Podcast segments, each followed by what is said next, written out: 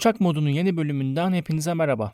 Ben İlkan. Bugünkü konumuz e, geçtiğimiz günlerde Reuters'ta yayınlanan bir rapor. E, bu rapora göre Facebook Birleşik Krallık'taki tüm kullanıcılarını Avrupa Birliği'nin bütün üyelerine zorunlu olarak kıldığı gizlilik kanunlarının dışında tutacak artık.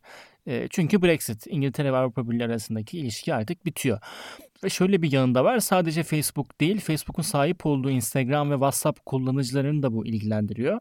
Normalde e, bu kullanıcı sözleşmeleri İrlanda'da, Dublin'de e, ve çoğu e, sosyal medya şirketinin de Dublin'de birer merkezi var. E, ama artık onun yerine Facebook'un Kaliforniya merkeziyle önümüzdeki aylarda ekstra bir hizmet şartları sözleşmesi imzalanacak. Yani işin özü şu, bu yeni sözleşmeyle birlikte Birleşik Krallık kullanıcıları artık Avrupa Birliği'nin katı gizlilik kurallarına uymak adına hazırladığı veri politikaları kapsamında olmayacak. Bu değişiklikler tabii 2021 içerisinde hayata geçirilecek. Bu arada e, Google da Şubat ayında buna benzer bir hamle yapmıştı. Bu arada neden İrlanda'da bütün sosyal medya devlerinin merkezleri var? Çünkü düşük vergi ve refah seviyesi yüzünden. Tabi aslında Facebook buna birazcık mecbur kaldı bu hamleyi yapmaya. Çünkü bazı sosyal medya devleri, bu arada Twitter yok bunun içinde.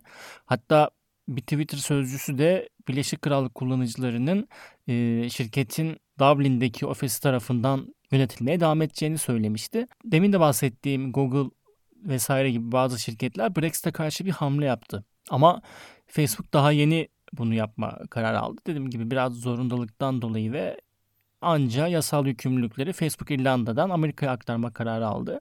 Bu değişiklik bu arada alınan hizmette olsun, gizlilik kontrolleri olsun, diğer ayarlar olsun herhangi bir değişikliğe yol açmıyor kullanıcılarla ilgili. Hizmet aynı şekilde devam ediyor. Sadece kişisel verileri koruma kanunu dışında kalacak bu kullanıcılar. Bence bu çok ama çok e, önemli bir kayıp bence. Ve tabii doğal olarak bundan dolayı duyulan endişe de bence çok yerinde. Bazı gizlilik savunucuları e, bu verileri koruma kanunu dışında kalındığı vakit e, bu sözleşmeler geçirildiği zaman Birleşik Krallık hükümetinin mevcut ülkedeki gizlilik yasalarını da zayıflatmaya er ya da geç bir hamle bekliyorlar. Zayıflatmaya dönük er ya da geç bir hamle bekliyorlar. Kontrolü daha da arttırmak adına.